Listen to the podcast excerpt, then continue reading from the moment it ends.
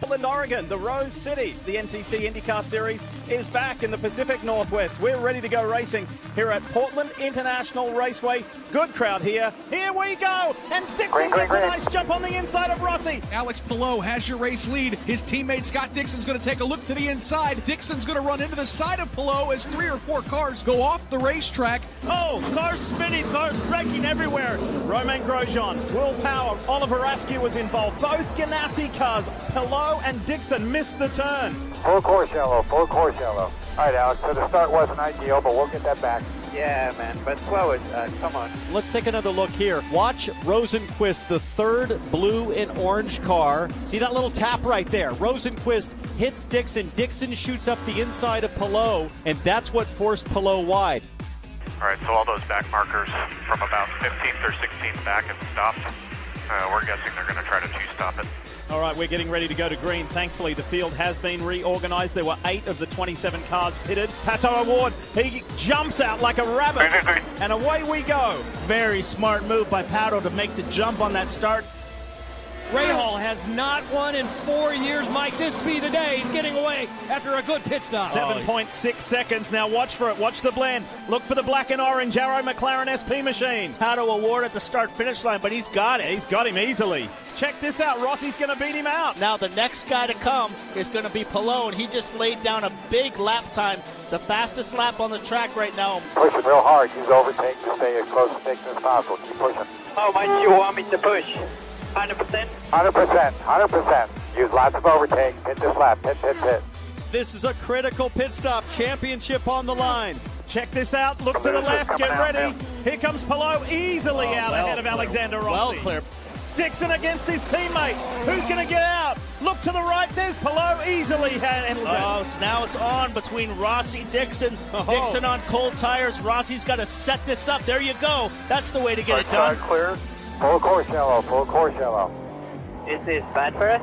We're going for the win. It uh, makes it more challenging. Copy. Simon Pagenaud has spun around turn number seven. A full course yellow flag is going to bunch up this field with 24 laps to go. Yes, what it's going to do is make an exciting race to the finish. Now everybody's got enough fuel.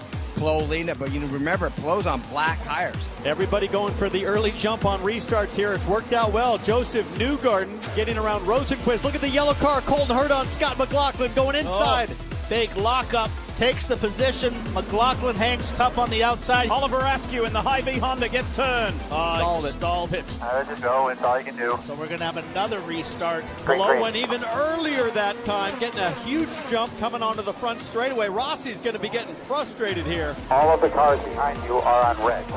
All of them? That's going to be exciting. Alex, there's no concern on fuel, but if you mix to one, you can use it. Last lap, nice and smooth. Absolutely brilliant drive today, particularly staying out of trouble with his teammate there on the start. Yes, they had to take the drive through. Yes, they got unlucky. A masterful drive today. Alex Palou looking for his third win of the season. He had never been to Portland International Raceway in competition prior to this weekend. It's a brand new track for him. Alex Palou wins in Portland and retakes the championship lead. Congratulations, man. Awesome. Great job, Ken Carr. Great performance today. Oh, boy. Thank you so much. You guys are the best. Oh, I love you guys.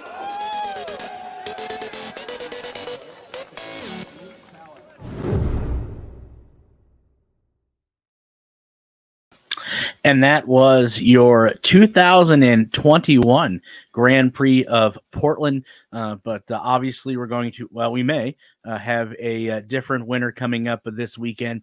Uh, welcome to the 14th episode. Yes, 14th episode of the Push to Pass podcast. I am Derik Vance, and bringing in our uh, co-host, we, uh, we we we we popped his cherry, so to say, uh, last week, but uh, bringing him back for uh, week number two, and hopefully many weeks to come. Uh, Josh Roberts is joining us. Josh, I'm not sure how much you got to catch of the Grand Prix of Portland uh, last year, but a, a interesting race. Uh, you know, Alex Palou used that to um, pole vault him to uh, to the top, and we may see a lot more of that uh, this weekend. And, and we'll get into the preview here shortly. But uh, uh how you been? I'm good. How about you been? How you been, Derik? I'm uh, just hanging out, watching some football, and other than that, not not doing much. Yeah, I do see that uh, there are uh, college football games uh, starting. So an exciting weekend there. Not only uh, exciting weekend, uh, week one of college football, uh, but we have we're, we're down to the nitty gritty. two races left this weekend in Portland, which we'll talk about, and then next weekend, I believe at Laguna Seca to to end the year. So a lot to talk about here uh, in, in, the next hour or so. Uh, we are going to be joined by uh, two uh, two different guests uh, this evening. Uh, the first one that's going to to join us. I had the opportunity to meet this gentleman down in Nashville. Can't wait to talk to him again. Mike Joachim, the co-host and founder of Pit Lane Parley is going to be uh, joining us to talk about uh, this upcoming race this weekend uh, in Portland. And, then, as always, uh, Mike from uh, Burnout Sports and Burnout Bets uh, is going to to be joining us as well. But before we get to those, let's take a look, Josh, at what we have coming up here this weekend in in in Portland. So let's go to the to the preview of uh, of the Grand Prix of uh, Portland, if I do my graphics uh, correctly. But uh, as uh, as we've noted here, the the NTT IndyCar Series is now winding down to just two races left. And uh, Josh, I think it's safe to say that the championship race is is definitely heating up as the IndyCar drivers find themselves this weekend in Portland uh, actually, it's uh, right outside of uh, right outside of Portland, actually in uh, Vanport, uh, Oregon. If anyone's ever been there, uh, to the uh, Portland International Raceway for the Grand Prix of Portland. the the Portland International Raceway, 1.967 mile track, 12. it's a 12 turn road course. So we got you know the last two races of the year. Going to see road courses both at Portland a bug flying around. Uh, Portland and, uh, and Laguna Seca. Uh, it's going to be uh, 105 laps or uh, 207 miles. Uh, the entry list uh, just uh, took a peek at that a little bit ago. Uh, Joe, you know your your regulars: Joseph Newgarden, Scott McLaughlin, Dalton Kellett, Pato O'Ward, Helio Castroneves, Felix Rosenqvist, Marcus Ericsson, Scott Dixon, Alex Palou, uh, Will Power. Uh, talking of uh, of uh, Marcus Ericsson, Josh, uh, you've seen the livery uh, last year for Alex Palou, the PNC Bank Machine, um, familiar with um, Scott Dixon. Well, this year, Marcus Ericsson is going to have that same livery on his. Machine this weekend. So, it's going to be interesting to to see that. Not only are you going to see it obviously on Scott Dixon, but you're going to see it on Marcus Ericsson as well. Uh, Will Power, current points leader. Uh, uh, Kyle Kirkwood, Graham Rahal, David Malukas, Conor Daly, Rinus VeeKay, Colton Herta, Alexander Rossi, Romain Grosjean, uh, Devlin DeFrancesco. I finally got that one right. Uh, Christian Lundgaard, Jack Harvey, Jimmie Johnson, Takuma Sato, Simon Pagenaud, and Callum Ilott round out the entry list. Uh, before we get into more of this, Josh, uh, let's take a preview from one of the drivers participating uh, in, in, in this weekend's race, and I think one that you are going to uh, uh, to enjoy. All right, race weekend Portland. Excited for another shot in the Carvana Honda. I'm going back to a track that I really enjoyed driving at last year. Uh, we had a chance to test there last year. Uh, sadly, not this, but I just got back from Laguna Seca. Uh, I'm feeling good with the car and, and, glad that I got those extra laps and experience heading into a race weekend. Uh, so excited for it. Looking forward to being in the Pacific Northwest, such a beautiful area of the country, and I can't wait to get out there and get racing. Thanks to uh, your favorite driver there, uh, Jimmie Johnson, in the number 48 uh, Carvana Honda to uh, take a little bit of time to uh, preview uh, Portland. Uh, but uh, for people that are unfamiliar, Josh, with the Grand Prix of Portland, the Portland International Raceway opened in 1961 on the former location of the city of Vanport, which was destroyed by a Memorial Day 1948. I can't think of anybody that I know alive in 1948 flood. The 12 turn 1.96 6.4 mile natural road course is relatively flat, uh, but contains several spots for passing opportunities, including a quick uh, chicane at the end of the front stretch, a hard braking right hand turn in turn seven, leading into a sweeping back stretch, and a three turn complex leading back into the front stretch. Uh, famous driver Al Unser Jr., who won the first IndyCar Series race in 1984. In 1997, uh, the race set the now current all time record for the closest two car and closest three car finish in NTT IndyCar Series racing history on a road course. Uh, Mark Blundell uh, beat uh, second place Gil de Ferran by 0.027 of a second and beat third place Raw uh, by 0.055 of a second in a three wide finish. Uh, the the push to pass, uh, you know, where we got where you got the idea, the push to pass uh, parameters. Uh, they're going to have 200 uh, total seconds uh, time with a max time of 20 seconds per activation.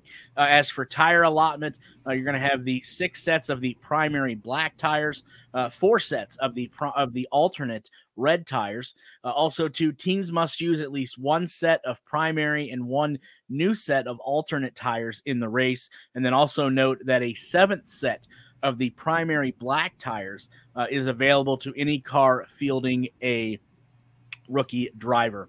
Uh, as we did at the Open, uh, Josh, there, uh, the 2021 race winner was obviously uh, Alex Palou uh, in the number 10 PNC Bank Honda.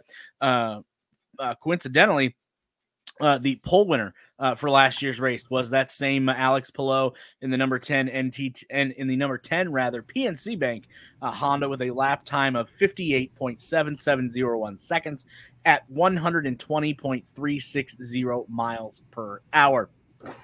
Uh, if you're wondering what the qualifying record uh, is, it's held by Will Power with a lap time of 57 se- 57.21 for three seconds at 123.577 miles per hour. And that was set uh, September 1st, 2018. Uh, on for the on track uh, schedule, uh, what we have is uh, tomorrow uh, we'll have practice from 2:30 uh, to 3:45, and then on Saturday there'll be a, a at least a guaranteed 45 minute practice from 9 to 10 a.m. And then at uh, 12:05 p.m. Uh, they'll have the NTT P1 uh, award qualifying. That's going to be three rounds of knockout qualifying, and then after that, from 4:15 to 4:45, we'll have final practice. And then on Sunday at uh, 12:23 p.m., uh, they're going to have the uh, the infamous driver start your engines, and then at 12:30 we will have the green flag drop of the Grand Prix of Portland. Like I said, 110 laps, uh, 216 miles. Uh, so let's get uh, back into this. Uh, Josh, I know you've uh, all week, I know you've been looking up things at Portland, uh, reviewing old races and stuff. what are some of the things that you've noticed heading into to Portland this week that you want to you want to make available to everyone? Well, looking at the track, um, the first three turns are very treacherous. I can see them going into one, going into one, one and two. They just, I'm going to see, I'm assuming there's going to be a couple cars taken out in that just in the first lap because everyone's going to be so overzealous. Because as we know, there are only two races left, and uh, the point point standings are just razor thin to where one spot one spot in the in the early uh, in the early going could get somebody a win and uh, and propel them to uh, to the championship. I mean, Newgarden's just barely behind Will Power, and I like I said last week, I'm picking Will. Uh, no, sorry, taking Newgarden as the uh, winner this uh, this week. You know, it's interesting that you do bring up that uh, the points race there, uh, because there are actually, uh, for people that didn't know this, there are seven drivers that are still mathematically eligible uh, for, to win the uh, 2022 uh, NTT IndyCar Series Points Championship. As you said, Will Power holds that slim margin, a three point lead over Joseph Newgarden. Scott Dixon is 14 points behind. Marcus Ericsson is 17 points behind. Alex Palou is 43 points behind. Scott McLaughlin, 54 points behind. And Pato O'Ward is 58 points behind, respectively. Uh, also, keep in mind any driver who trails the points leader by 54 points or more following this weekend's race at Portland will be eliminated from contention. So that's going to be uh, something interesting uh, to see as well. Uh, some of the race notes uh, that we have before uh, uh, Mike joins us there have been eight different winners in the 15 NTT IndyCar Series races in 2022. You had uh, Scott McLaughlin, uh, who has two wins uh, at St. Petersburg and Mid Ohio this year. Then you had Joseph Newgarden, who's been on one hell of a roll. Texas Motor Speedway, Long Beach, Road America, the first race in Iowa. You know, some could argue that if he doesn't crash, he probably wins the second race in Iowa as well. And then just this past two weekends ago at uh, Worldwide Technology Raceway. And then you have uh, Pato O'Ward. Uh, winning at uh, Barber Motorsport Park earlier this year, and then the second race uh, in Iowa, uh, Colton Herta uh, winning the first road course race uh, during the month of May at the at IMS. Marcus Ericsson obviously winning the 500 this year. Then you had Will Power in Detroit, Scott Dixon in the streets of Toronto and Nashville, and then Alexander Rossi uh, winning the second race that we had at uh, IMS, uh, the IMS road course earlier in the year as well. So uh, we could, you know, we could see nine different drivers. You know, we could see ten different drivers, obviously, before this is uh, this is all said and done. So definitely going to be uh, an interesting race, uh, I think. And, uh, and just to uh, some milestones here before we bring our first guest in, Josh. Believe it or not, that Scott Dixon will attempt to make his th- 305th consecutive start, 305th uh, consecutive start. Uh, this is the second longest streak in NTT IndyCar Series history. Uh, with his next uh, pole, P1, uh, Will Power will break a tie with uh, the GOAT. And, and, no, that's not Jimmie Johnson. Mario Andretti. for the NTT IndyCar Series record for most career poles, both of them can believe believe it or not, have 67 career P1 67. And also, to another not, side note here on Will Power, uh, with his next win, uh, Will will tie Michael Andretti for fourth on the all-time NTT IndyCar Series all-time victory victory list with 42. So definitely some storylines, some things to uh, keep our eye on uh, as we uh, gear up uh, for this weekend in uh, in in Portland uh, for the Grand Prix of Portland. But uh, somebody uh, alongside of us that's going to uh, be covering this race. finally, glad to be able to work our schedules out because it, trust me, it's it's been a real a real pain in the backside to to get this guy on. quite quite the the busy feller uh, this time of year, but finally was able to uh, get Mike on. Uh, Mike Joachim. uh, co-host and founder of Pit Lane Parley, had an amazing time uh, meeting him, hanging out with him in Nashville. Uh, Mike, first of all, uh, thanks for uh, being able to. Yeah, carve a little bit of time out of your busy schedule uh, to to join us. things have been quite chaotic in in your life since Nashville. Dude, I the only probably the easiest reason why this week worked is because I was like, you know what? As much as I love the IndyCar race in Portland, I hate going to Portland. I really like don't like it at all. So I'm like, you know what? Last year I flew out of Portland and I said I'm not going next year. Like this is my this is my off weekend for the year. So I'm glad I can work out. Um, don't mind the dog in the background. He's uh, he's he's a maniac. So yeah, I'm happy to be here. Why don't you like Portland? you know that whole like keep Portland weird like thing you see on the on the internet.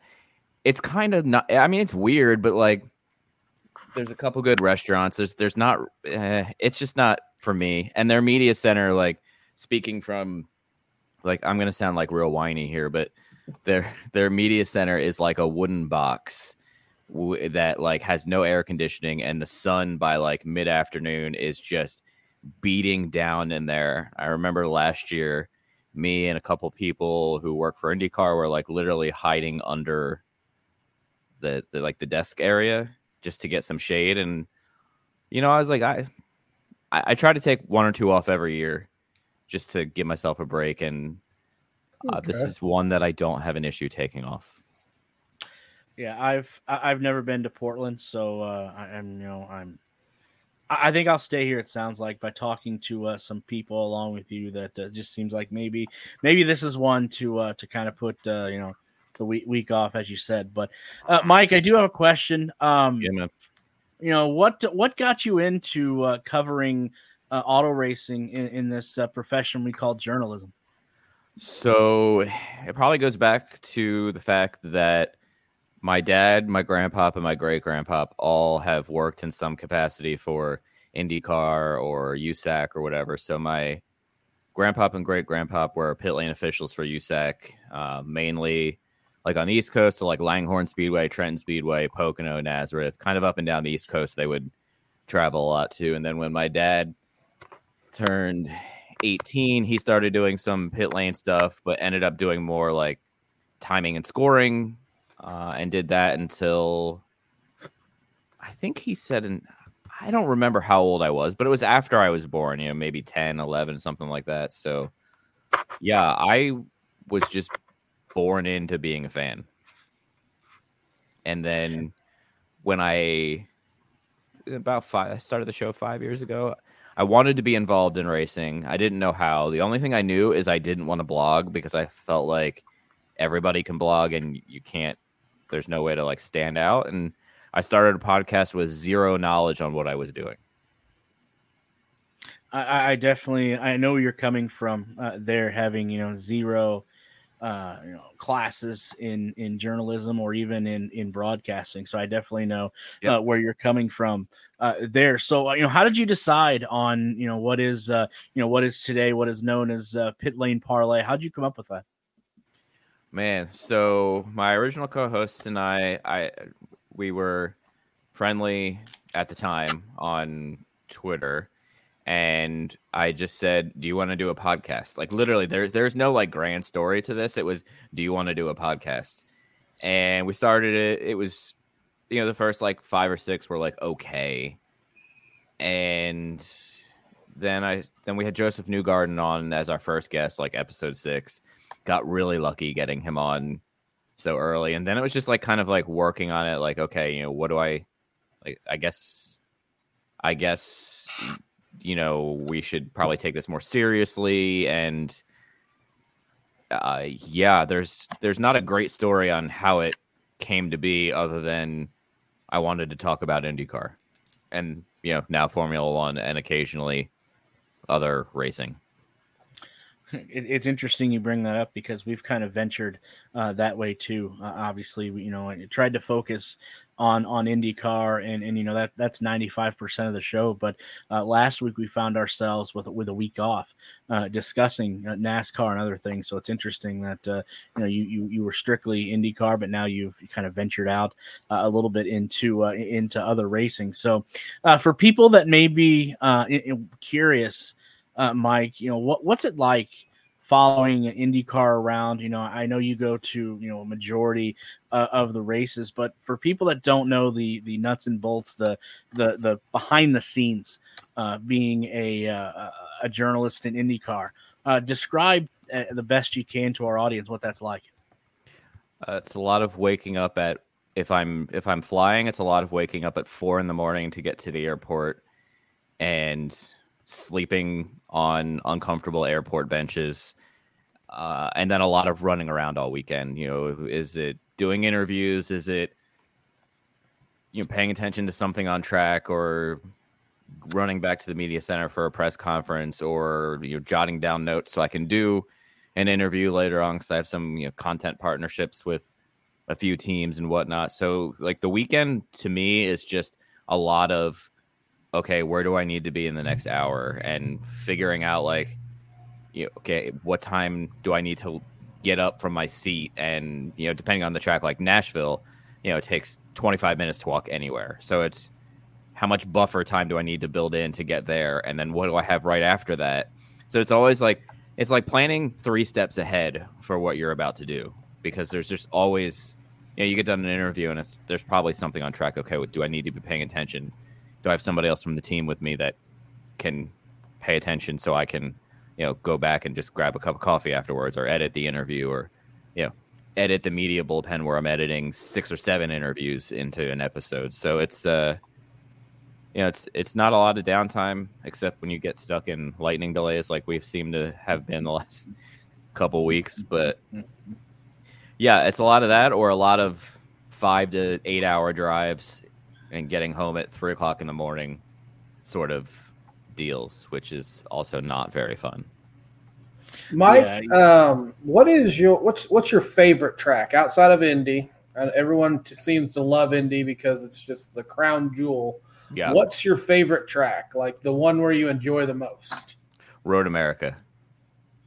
He's you, and it's also like I don't get to explore. Like I also base it on like you know what city do I like? Like you know Airbnb or hotel or whatever. You know a restaurant or a bar, even if it's like a hole in the wall place. Mm-hmm.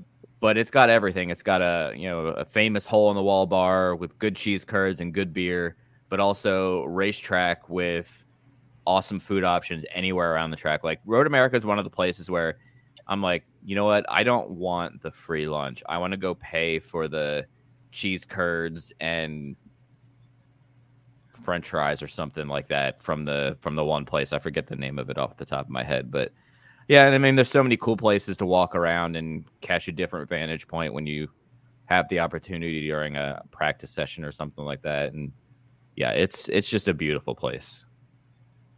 Okay. Th- that's interesting, Josh, that he brings that up because I- have heard rave reviews from multiple people and not just not just Mike, but I've heard that if, if there's one you're planning to go to and cover, uh, obviously outside of uh, Indianapolis, uh, Road America is definitely one to uh, uh, check out, and uh, you know we'll see how how things go schedule wise, but we may be making a, a, a trip up there. So, um, like I said, Mike, you've been covering this for all season now, obviously, and, and we're down to the to the nitty gritty. Uh, we're down to uh, two races left, uh, razor thin, as, as, Josh pointed out in, in the points race. Uh, before we talk about uh, Portland, uh, what are some of the things that you have seen in this 2022 season? Man, what a year! It, this has been one of the most hectic years. I feel like every weekend there's you know something wild going on, usually on the track and some weeks off the track too. But you know, it's I, I was surprised. You know, kind of the the rookies have been really interesting to me this year where like Kyle Kirkwood the first couple weeks started out like really hot minus Texas I think where he got caught up in a wreck. But he was doing really well early. Now he's kind of faded. And then Christian Lundgaard who I remember DNF'd in Texas. I don't know why Texas is like sticking out to me right now. And kind of was quiet early in the year. Now him and Malukas are you know 10 points back on the the rookie of the year battle. So I've found the rookie battle super interesting this year just to follow along. And then guys who have kind of had a redeeming year, you know, Rosenqvist kind of doing much better this year than he has last year. Even Alex Rossi like finally got off, you know, his 50 winless streak and got a win and for the most part since Indy has like looked pretty damn good most weeks except was it Iowa that they were terrible? Yeah, I think it was Iowa that they were terrible. So I've really enjoyed the kind of the you know seeing guys get back to form and and the rookies this year. Yeah, well, the you know speaking of speaking of rookies, I, I, know one that you didn't mention. It's not because you, you failed to, but uh, Callum Ilott. I, I, I give a yeah, lot of credit yeah. every week uh, to what uh, that team, that driver is doing, and just for the simple fact that it's a one car team and the success that he has had only having that that one car um, i think is definitely gone um, unreported on uh, all year. Yeah not only that like Callum is one of the nicest dudes in the in the indycar paddock. He's also like low-key hilarious if you if you get some time to talk to him. I, t- I talked to him i mean, i've talked to him a few times this year but last year and ironically last year in portland i interviewed him for the bullpen and we talked so long. Indycar I was like yeah, he's got to move on and do other interviews now. Uh, but you know, he's just that kind of like you know, it was his first. Was I think Portland was his first IndyCar race last year, and and he was just instantly comfortable talking to everybody. So he is one to look out for in the future for sure. Yeah, I, I think you're absolutely right. Uh, and then uh, the what what David Malukas has done, um, you know, how much influence is is Takuma Sato having on the uh, rookie season that uh, David Malukas is having? Yeah, first off, I remember I think I was saying this to David last week. So for those listening, David is a monthly co-host with me and my co-host Frenchie. And the first time I interviewed David was 2018, whatever year he was in Indy Pro 2000. I think at the time was still Pro Mazda.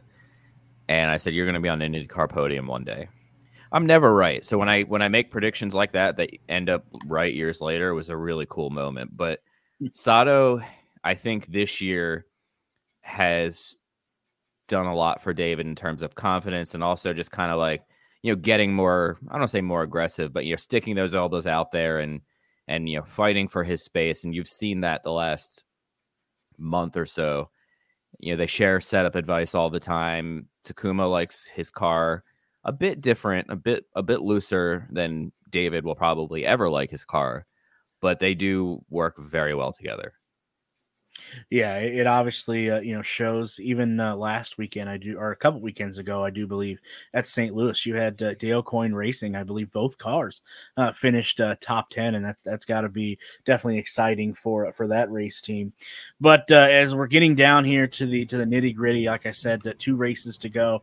Uh, you know, seven drivers still mathematically eligible uh, to win the uh, uh points championship. too early for you, Mike, to make a call uh, as to who you think is going to uh, walk away with this uh, after Laguna Seca? Man, I I'd like to say I am I could pick somebody, but I'm not particularly ever good at predictions. But I know seven are technically still eligible. I think it's really if I'm gonna like make any prediction, is going to come within the top four. I don't think I think Palou is just a little too far back, especially since you know the finale hasn't been double points since pre-COVID. So you know that if it was double points, I could be like, okay, you know, Palou, McLaughlin, Pato, yeah, no issue. But I, am saying somebody in the first four. Yeah, um, you know, we both went with uh, Newgarden. Uh, I think um, this has been his year. I think there's no uh, there's no way uh, to uh, to deny that. Uh, and I think he finishes out uh, on top. Um, it, but if you're Roger Penske, and, and, I'm curious to know what you've heard uh, in, in, the paddock about this, you know, what do you say if you're Roger Penske?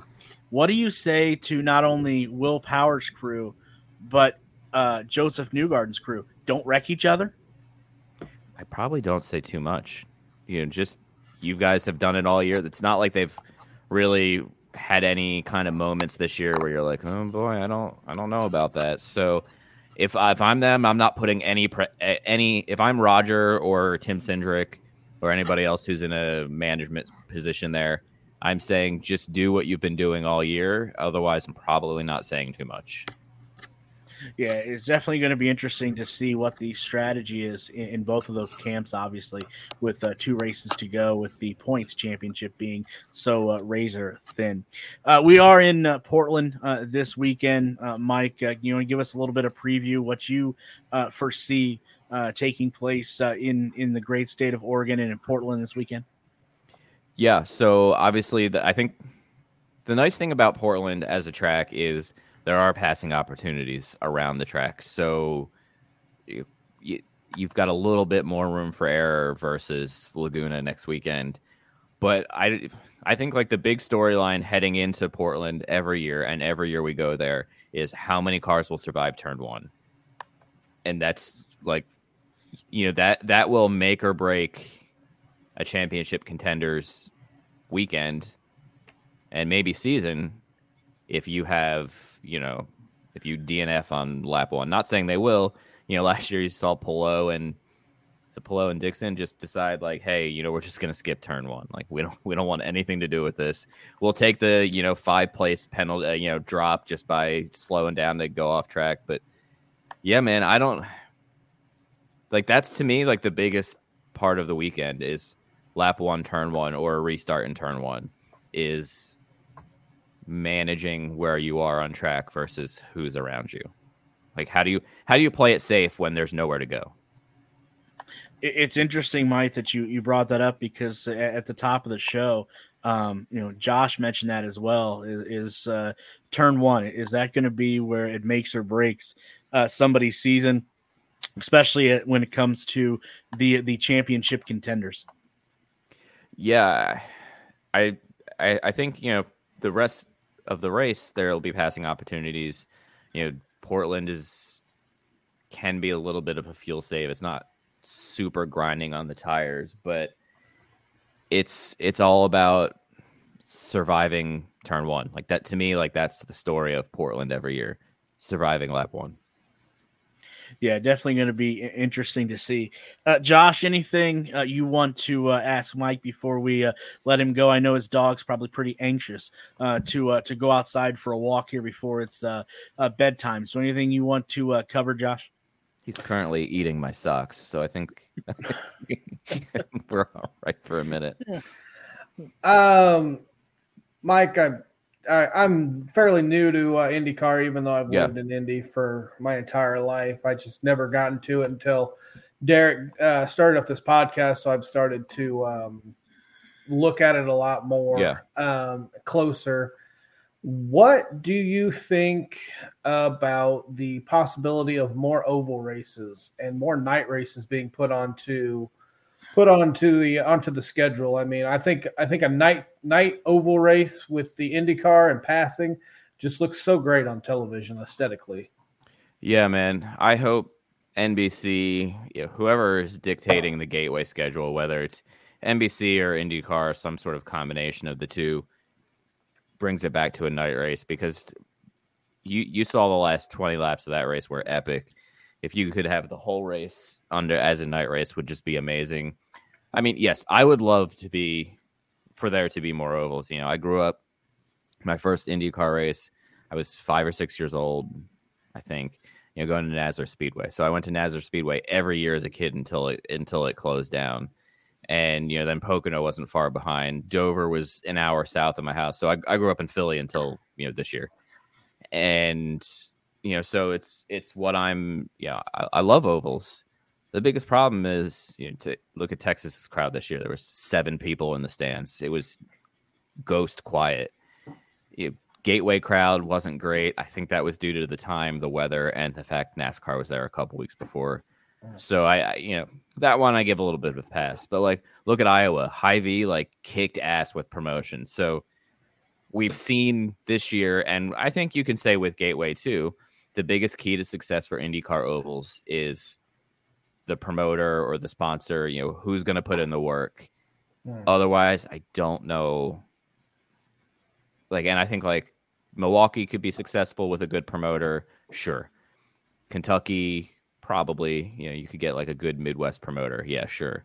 Outside of like the kind of like the Midwest ovals, I'm not too confident that you're going to get somebody who wants to promote it. And I think that's like the biggest key, whether it's IndyCar or you know a Hy-Vee. That's the biggest thing.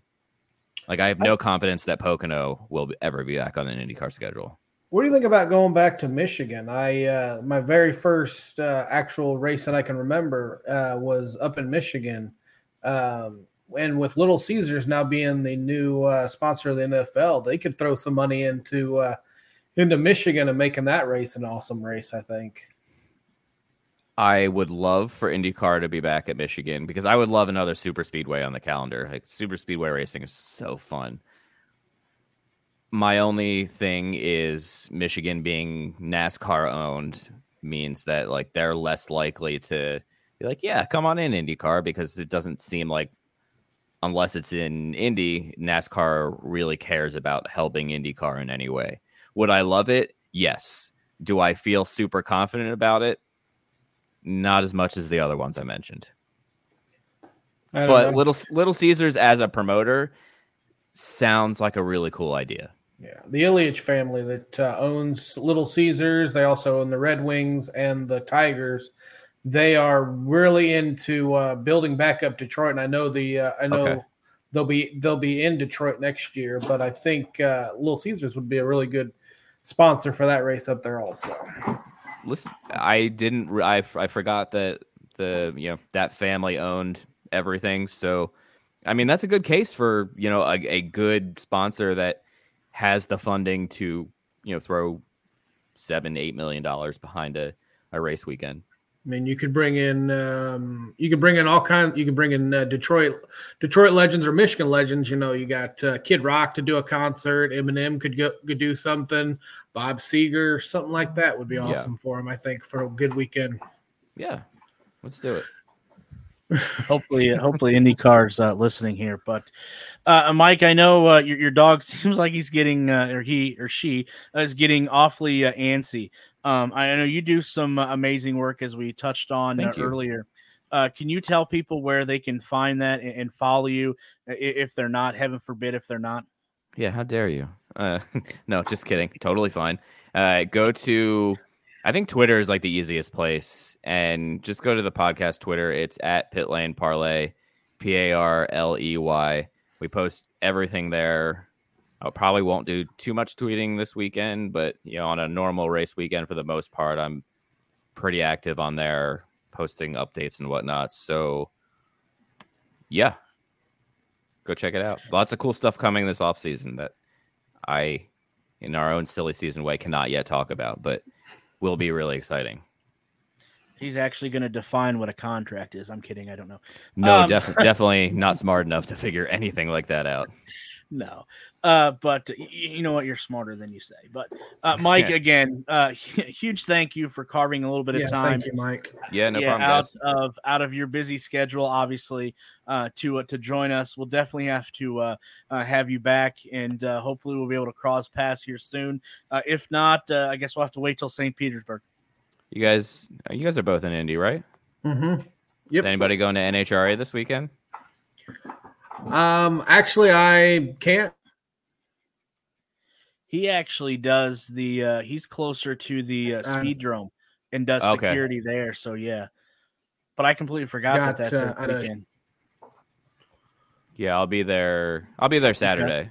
So if anybody that's listening is going to be at NHRA on Saturday, you know, feel free to shoot me a message and I will say hello.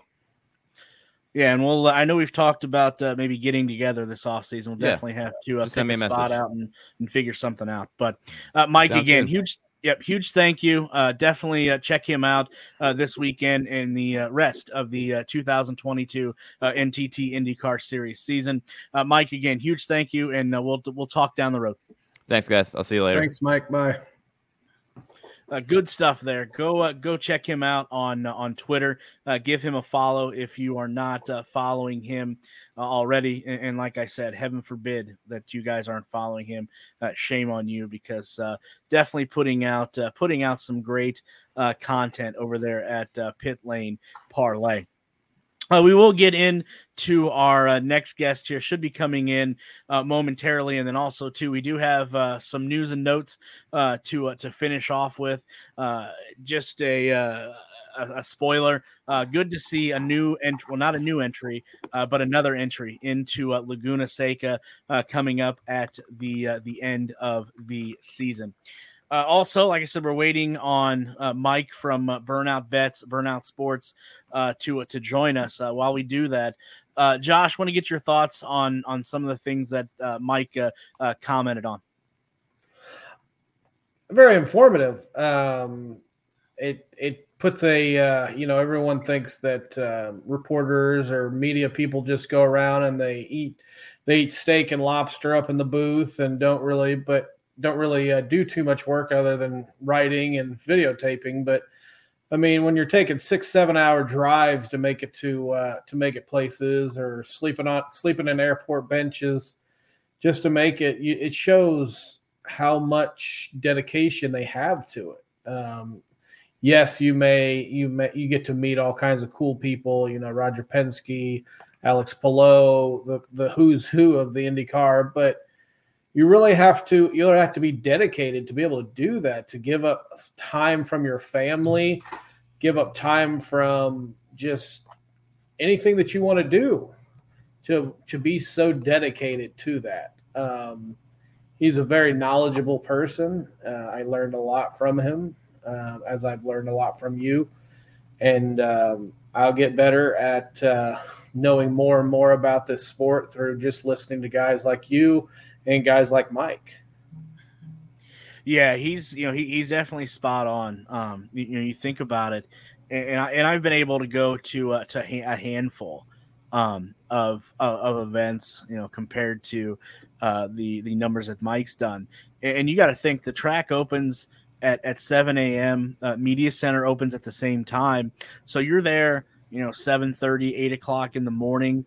Uh, you're there covering, you know, if it's practice, qualifying, you know, whatnot, race uh, race day and then you know depending on what the weather does uh, how the race goes the race flow um, you know you couldn't you might not get out of there till 7 30 8 o'clock at night so you're putting in you know a 12 13 hour day you know just to come back and, and do it all over again mm-hmm. so uh, you know mike wasn't sugarcoating anything he's absolutely uh, spot on and you know like uh, for nashville for us you know it may only be a four hour drive uh, but it's you know it's 10 12 hour day day weekend.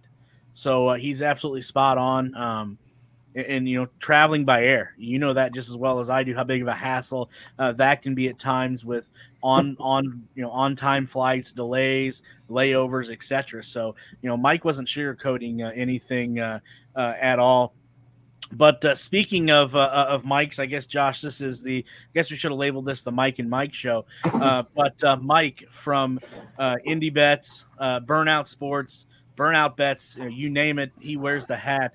is is joining us, Mike. First and foremost, as always, thank you for carving a little bit of time as you have all year. We're down to just two races left you can believe it or not, in this uh, NTT uh, IndyCar series. Uh, how are things over there at uh, at the homestead? They're good. They're good, man. All good. Excited for these last two races. Excited for uh, football to get started. I'm watching, you know, my Purdue plus three bet blow up in my face as Purdue does dumb crap, but uh, that's okay because I'm gonna make some money back betting IndyCar. that well, interception think... wasn't an interception, by the way. Just letting you know. Oh, I didn't think so either. It hit the ground. but Purdue also Purdue also has to tackle that tight end a lot better. I'll get before we get in into yeah before, before, well before we get into uh, Portland this weekend, I think you kind of answered uh, Josh's question from last week. He wanted to know um, if you bet on more than just uh, IndyCar, and, and I think you've uh, you've kind of answered that question there. Oh yeah, yeah, of course. Uh, you know, really, I got into betting on other things, and then you know because of my IndyCar fandom, um, you know that led me to kind of get into IndyCar betting. Uh, I, I love betting on golf. Golf is one of the sports uh, I enjoy playing, but I also much very much enjoy betting on golf. And golf's a fun sport to bet. It's very similar to IndyCar, as a matter of fact. And uh, yeah, trust me, I will have uh, uh, a full card of NFL and college football bets, and um, there will for sure be uh, plenty of money flowing around in, in the betting accounts over the next couple months. All right, what I'll have to do, I'll have to give uh, Josh your uh, Twitter handle so he can go and and check that out. But uh, getting back to uh, to the the business at hand here, uh, Portland this weekend. Um, I, I, think we we've all come to the conclusion uh, it's going to be a, a, war of attrition, especially when you go into turn one as Josh pointed out earlier, and then Mike from a Pit Lane Parley, who we just had on, uh, reiterated that uh, odds come out uh, earlier today. Any anything jump off at you right off the bat? Yeah, I've already made a couple bets. Um, you know, just kind of a couple betting strategy things for this race. Uh, this is definitely one of those courses where you want to be up front. Um, you know, obviously the goal in betting pre-qualifying is to try to find guys who are going to qualify at that top, especially. And this track is uh, you know, last year the guys who uh, qualified one, two, three finished one, two, three. Uh, I believe the winner uh, has come out of the top six or top eight uh, in every single Portland race we've ever had. So you know, we need guys that they're going to qualify fast. We need guys with good history. Um, and then the other big question mark I had for this race is is what to do with the Penske cars. Um, you know, if you look at the data and, and the research, Penske sucks at this track. They're terrible. Like I don't want any part of Josef. I think I just saw he has a grid penalty uh, that was breaking. I don't know if you guys talked about that yet. Um, you know, you got that. Uh, Power hasn't qualified well on natural road courses this year. He seems to kind of like, you know, for the guy who's, you know, the greatest qualifier, well, almost the greatest qualifier in the history of IndyCar, he's kind of shit the bed when it comes to qualifying on road courses this year. Um, and McLaughlin's been solid. You know, he's he's somebody I always like because you get him at longer odds. But what to do with the Penske cars, and really what I'm doing right now is fading them. Um, and that's because the numbers were just low. Like this is a situation where I'm betting numbers, not necessarily drivers. And the drivers that have the best history had bigger numbers. So uh, Palou at 10 to 1 jumped out off the page of me right away. Uh, I know back a couple months ago, you know, the plan was to fade Palou based on all the, the circus going on, but it seems to have not affected him, and he's a stud at this track. Um, so Palou, if you can see top three bets on top three and to win bets on Palou, I put some money down on him at 10 to 1. Um, Rossi's another guy, awesome track history. Um, you know, I love it when I get Rossi before qualifying at, at uh, 14, 15 to 1. He's sitting there, I think, at 14 to 1. Uh, you can see there's different, you know, shop around. There's different sports books that have different numbers uh, on those guys. So the best number that you can get, fine. But uh, Rossi's another guy that I put a bet on. Uh, and I also like Rosenqvist as kind of a long shot bet. Uh, Rosenqvist is qualified in the top six in every single Portland race. Uh, he's he's put up there. Uh, he's sitting at 20 to 1. If he qualifies in the top six on Sunday, that number is going to be 10 to 1 or less. So I want that 20 to 1 now on Rosenqvist with the with the thought being he's going to put it in the fast six. Uh, and his betting line is going to come way down, and I'll be sitting pretty with a 20 to 1 ticket rather than making a decision to bet him on Sunday at six to one, seven to one. So those are the three I bet. Um, all double digit numbers. All guys I think can put it in the top six and have a shot at winning the race. I also split the bets, you know, top threes. I love the Palou top three. Uh, I like Dixon top three fuel mileage races. Scream Dixon. Uh, he's got some great history here. They were one two. Um, so Dixon is another guy. If you got a top three market available to you, I'd look for his top three number. I've seen a couple of three to ones, two and a half to ones. That's really good. If he qualifies top three uh, on the race on Sunday, his top three betting line is going to be even money or worse. Um, so if you can get that now at two to one, three to one, you want to grab that. Um, so those are the guys. And then I think the other angle, uh, we just had, uh, you know, we did a burnout bets Twitter spaces uh, earlier tonight with Tony. Um, there's a couple of group bets, um, and we got our eyes on the Rahal guys. Uh, we like both Christian and Rahal. Uh, I put a little baby bet in on Graham at 40 to 1. Um, uh, I like both of them top five, which is 5 to 1. I think those are good bets for both of those guys. Rahal should have won this race last year. He got screwed on a caution. Uh, he is running away with the thing. Um, so at 40 to 1, he's been doing, he's been pretty hot lately. We obviously know I, I definitely have. Uh, he he made me a ton of money uh, last week or two weeks ago uh, with all his matchup bets. You know, so I think they're coming around the corner in the Rahal camp. So I'm gonna have my eyes on Rahal uh, for matchups again and uh, Lundgaard. So uh, so yeah, a bunch of bets, bunch of stuff kind of jumped off the page. Even though I did kind of start off by saying like this is definitely a track you got to be careful with the pre-qualifying bets because we know this is IndyCar. These guys are all within a second of each other. Doesn't take much. Uh, if you're buried in the back of the pack going into turn one in Portland, you're in trouble. Um, so you want to be at the top. So I'm going to save a little bit of most of my bankroll for Sunday after qualifications. I want to see what the Penske cars do.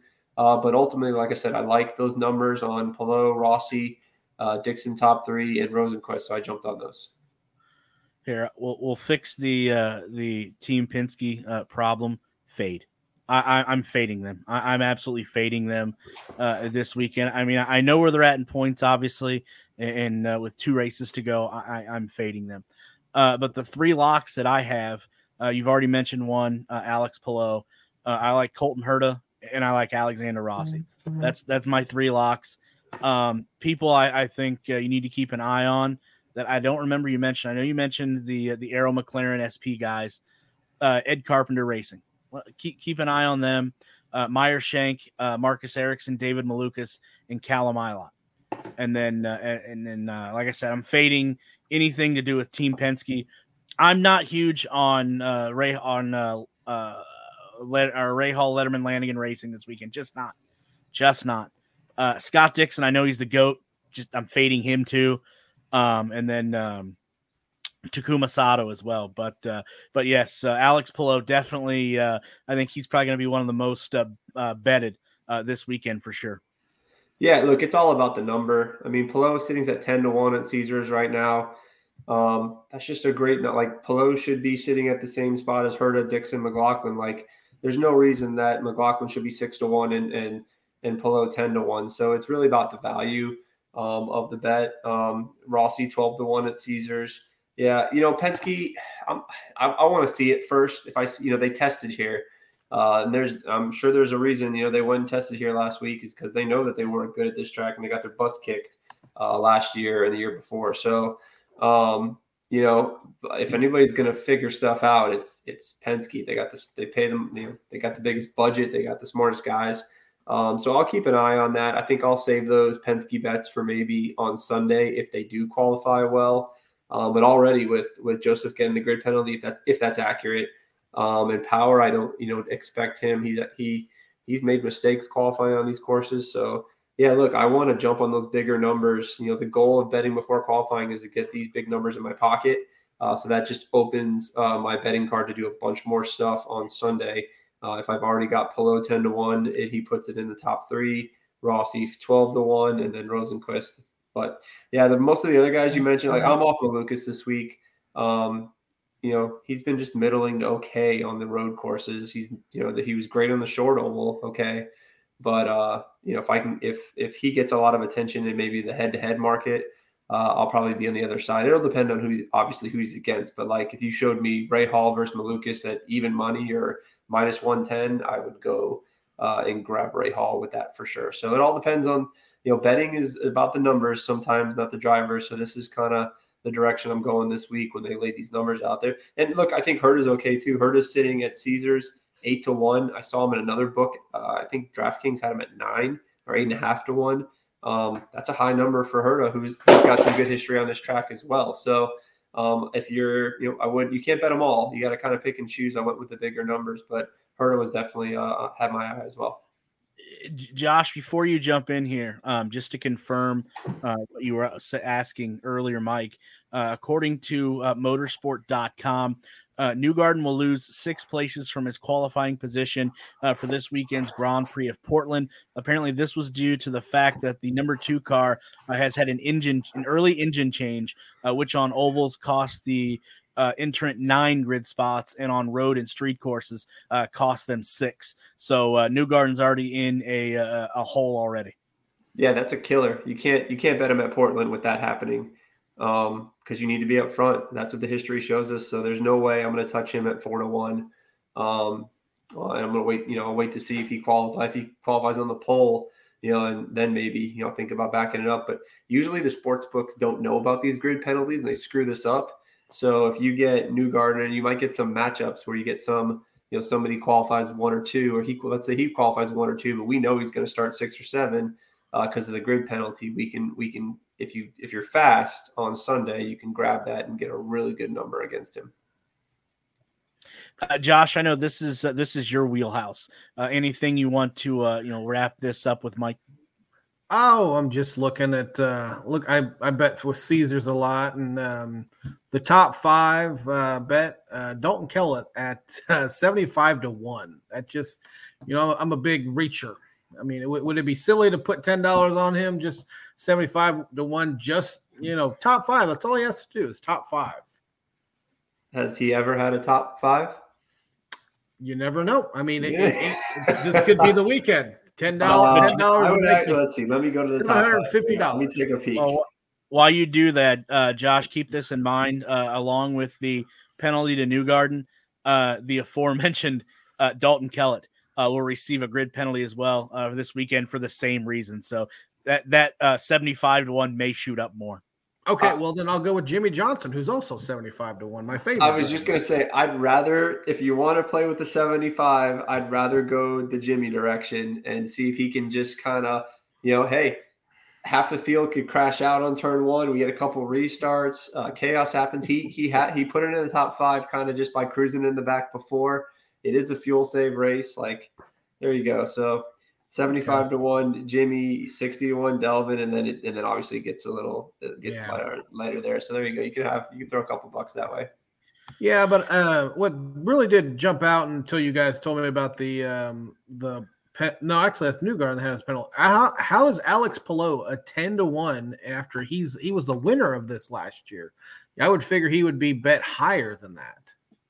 They're they're making the odds based on the points in the championship for the most part, um, and some history. But yeah, I it jumped right out at me. I don't know. Uh, I think it's I think it's wrong, which is why I bet it. So when I see when you see numbers that you think are wrong, that's that's where you jump, um, and that's that's how you long long term you get. You know, you, you're looking for expected value. So the more EV you can get, you jump on it and you you hope it hits. So they've done the same. The books have done the same thing with power all year.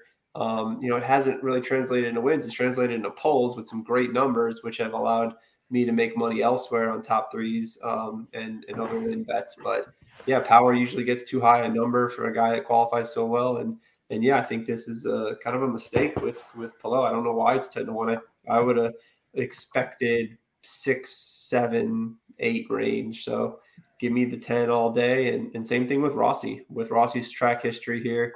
Um, yeah, Rossi. And then, you know, they also, I think the sports books don't really pay attention to know the difference between ovals.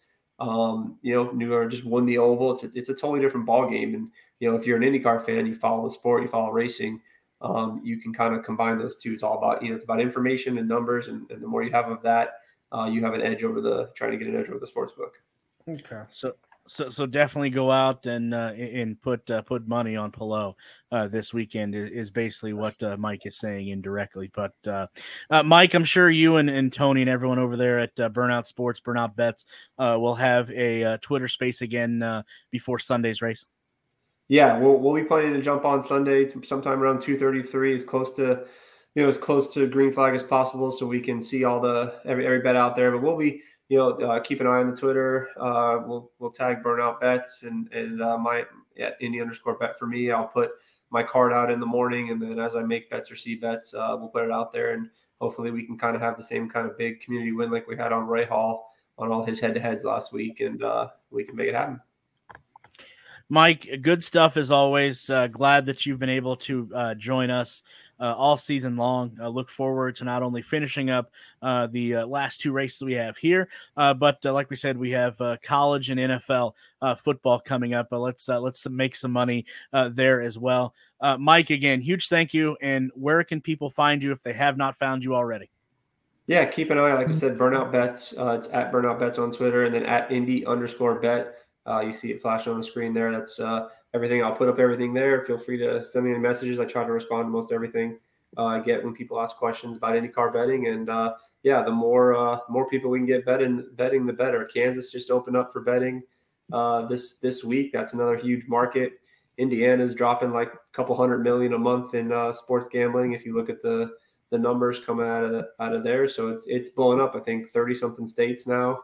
Um, and uh, my hope is that IndyCar is just something big on the menu. We still got a long way to go for IndyCar sports betting um, to get mainstream, and, and hopefully, the more we can talk about it uh, and make people a little money here and there, we can uh, get excited about it. And I think it makes IndyCar more exciting. Yeah, absolutely. Again, uh, Mike, uh, huge thank you for joining us. Uh, good luck this weekend, and we look forward to see what you got for us. All right, guys. Have a good night. Thanks, Mike. All right, good stuff there. Make sure you check uh, Mike out on social media if you want to win some uh, some scratch, as the uh, as the uh, great uh, Dan Dakich would say. Uh, go check out Mike over there on Twitter, Burnout Bets and Burnout Sports. Josh, we have one more segment left to go, and it is our news and notes from the week before we drop the checkered flag on this episode. Uh, as we mentioned, just some uh, late breaking news. Uh, Mike from uh, Burnout Bets, Burnout Sports. Uh, keep in mind this weekend that not only Josef Newgarden, but Dalton Kellett uh, both have received grid penalties, and they will lose six places from their qualifying positions, respectively, this weekend uh, due to the both cars, uh, the number two and the number four, having a early engine change. So uh, keep that in mind. And then also too, I know we teased this uh, earlier in the show, uh, but uh, this is a, a great story uh, taking place. Uh, Paretta Autosports was able to this week to bring on Turn on Green uh, announces sponsorship with Paretta Autosport for IndyCar's Firestone Grand Prix of Monterey. Again, aka Luna Seca. Uh, Turn On Green, a green energy technology and power supply company and subsidiary of BitNile Holdings Incorporated, announced today uh, this was this week that it'll be the it, it, will be the primary sponsor of the number 16 Paretta Autosport Chevrolet for the upcoming Firestone Grand Prix of Monterey on September 9th through September 11th. The NTT IndyCar Series season finale at WeatherTech Raceway Laguna Seca in Monterey, California will be the fourth race for the 2000 in the 2022 Paretta Autosport and its driver Simona de Silvestro, a Swiss native, uh, Josh uh, named the Iron Maiden. Paretta Autosport is the only female-owned, female-driven, and female forward team in the NTT IndyCar Series, uh, continuing the legacy that started at their groundbreaking 2021 Indianapolis 500 effort with a team comprised of more than 65% women, including the over the wall crew members. The team continues to inspire diverse interest in STEM through racing. And then here is a, a couple quotes here before we get on out of here. Uh, we are pleased to have True Green tr- Turn On Green come on board as our primary sponsor for the NTT IndyCar season series finale, which enabled us to add one more race to our 2022 calendar, said Beth Paretta, CEO and team pr- principal of Paretta Auto Sports.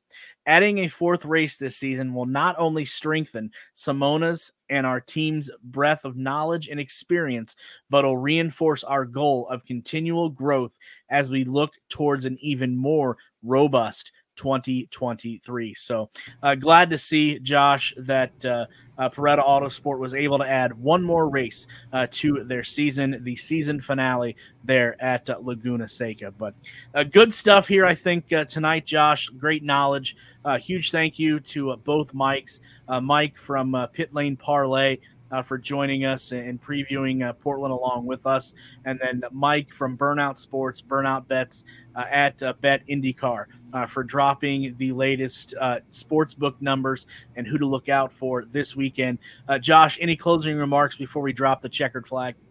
That car, the paint scheme on that thing is very, it's very fire, very nice. Um, whoever whoever created that paint scheme, top notch. Um, I am looking forward to uh, watching the race this coming weekend. Um, Got to work till two, but then the race doesn't get on until three thirty. So I will be watching it on Peacock because I have that uh, when I have Xfinity, and um, I'm I'm excited. Uh, going to put some bets down probably after the uh, after quali- after I find out qualifying. I have I just put a bet down.